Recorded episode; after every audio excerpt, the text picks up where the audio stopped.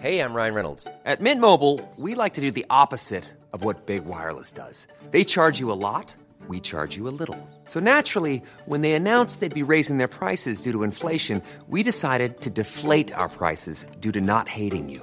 That's right. We're cutting the price of Mint Unlimited from $30 a month to just $15 a month. Give it a try at mintmobile.com slash switch. $45 upfront for three months plus taxes and fees. Promo rate for new customers for limited time. Unlimited more than 40 gigabytes per month. Slows. Full terms at mintmobile.com. Heraldo Podcast. Un lugar para tus oídos. Una imagen vale más que mil palabras y a veces con tan solo escuchar viajamos al mundo infinito de la reflexión. Esta es la imagen del día con Adela Micha. Les quiero platicar de la sesión maratónica de más de 12 horas del Consejo General del INE, en la que se resolvió eh, tres de las quejas que han sido pues las más polémicas y las más relevantes del proceso electoral pasado, del 6 de eh, julio. En primer lugar, determinó que Samuel García, ex candidato y ahora gobernador electo de Movimiento Ciudadano para el Estado de Nuevo León, recibió aportaciones materiales en especie por parte de su esposa, de Mariana Rodríguez, por los apoyos propagandísticos que ella publicó en su cuenta de Twitter. Perdón, es que estoy volteando a ver el Zeppelin. Qué bonito se ve el Zeppelin. Eh, y entonces van a pasar el Zeppelin. El INE concluyó que como Mariana Rodríguez, pues es una persona física con actividad empresarial, es una profesional de lo que hace y hace negocio precisamente realizando campañas en redes sociales. Todas las publicaciones que ella hizo a favor de su marido, pues tendrían que haberse contabilizado como anuncios que debieron haber sido reportados en los gastos de campaña de Samuel García. Y por este motivo, con ocho votos a favor y tres en contra, le impusieron a Movimiento Ciudadano una multa de 55 millones de pesos, otra de 448 mil pesos, esta a Samuel García.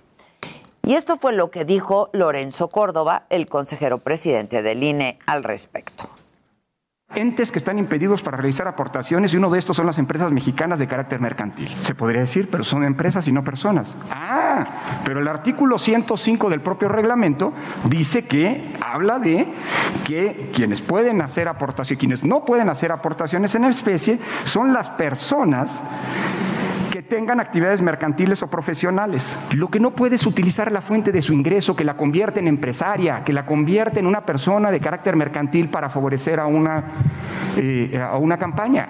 Porque eso es lo En esta misma sesión, la consejera Dania Ravel argumentó que en efecto Mariana Rodríguez tenía derecho de apoyar a su esposo, dado que no todas sus actividades en redes sociales pues pueden considerarse como empresariales. Vamos a escucharla a ella.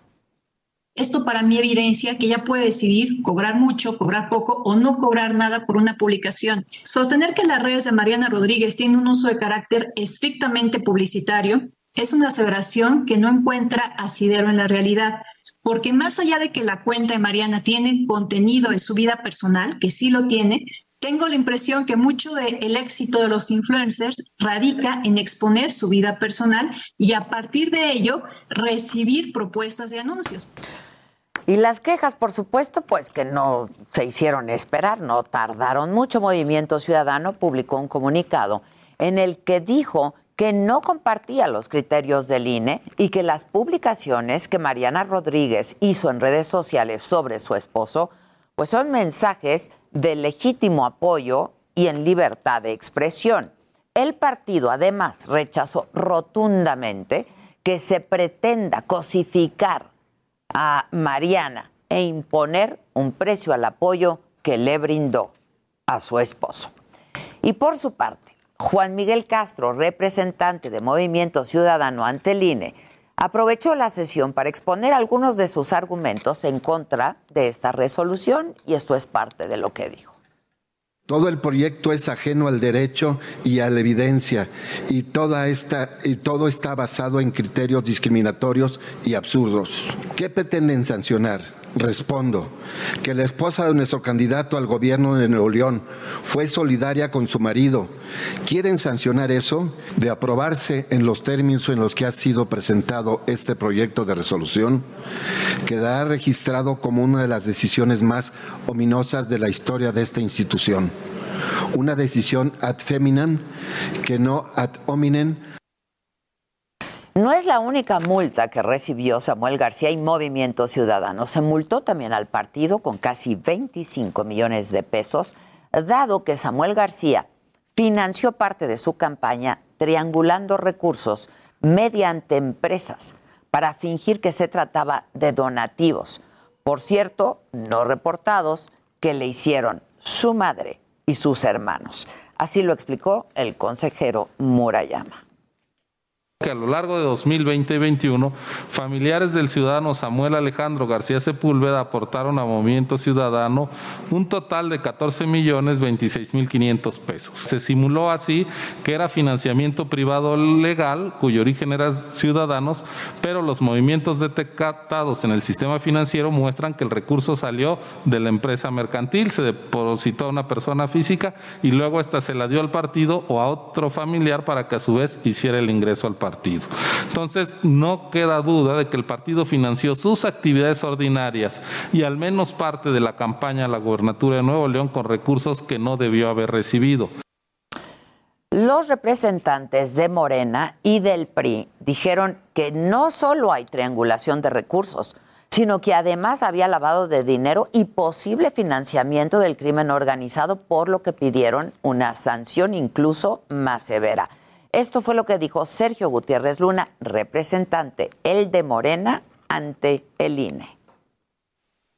Debe de completarse el tramo, debe de jalarse todo el hilo de la madeja para saber si este dinero viene del erario público de Jalisco o si tiene un origen ilícito.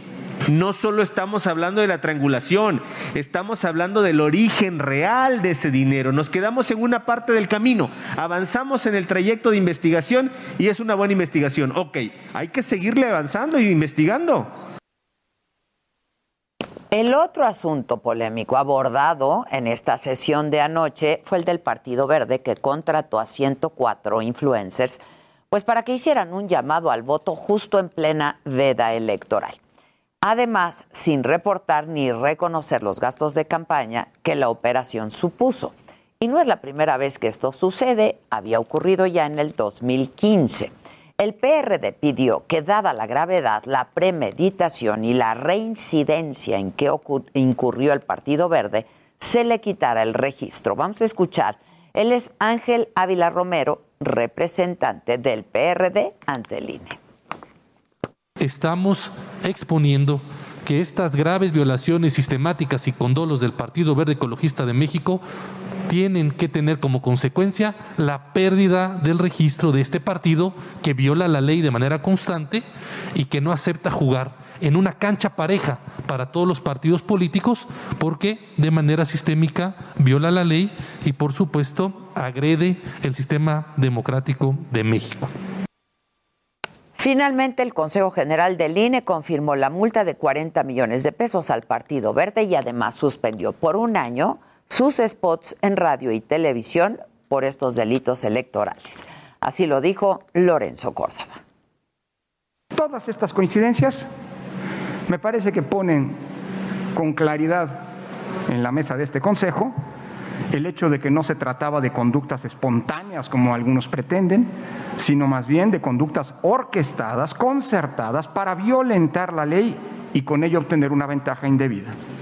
Parecería que en los actos indebidos e ilegales ya está presupuestado el pago de este tipo de sanciones. Por lo tanto, me parece absolutamente pertinente, además de esa sanción cuantiosa, que procedamos con la cancelación del acceso a tiempos en radio y televisión durante un año.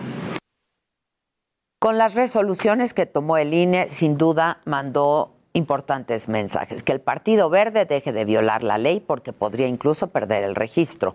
En el caso de Samuel García, pues habrá que esperar las investigaciones para ver de dónde salió ese dinero otorgado por sus familiares.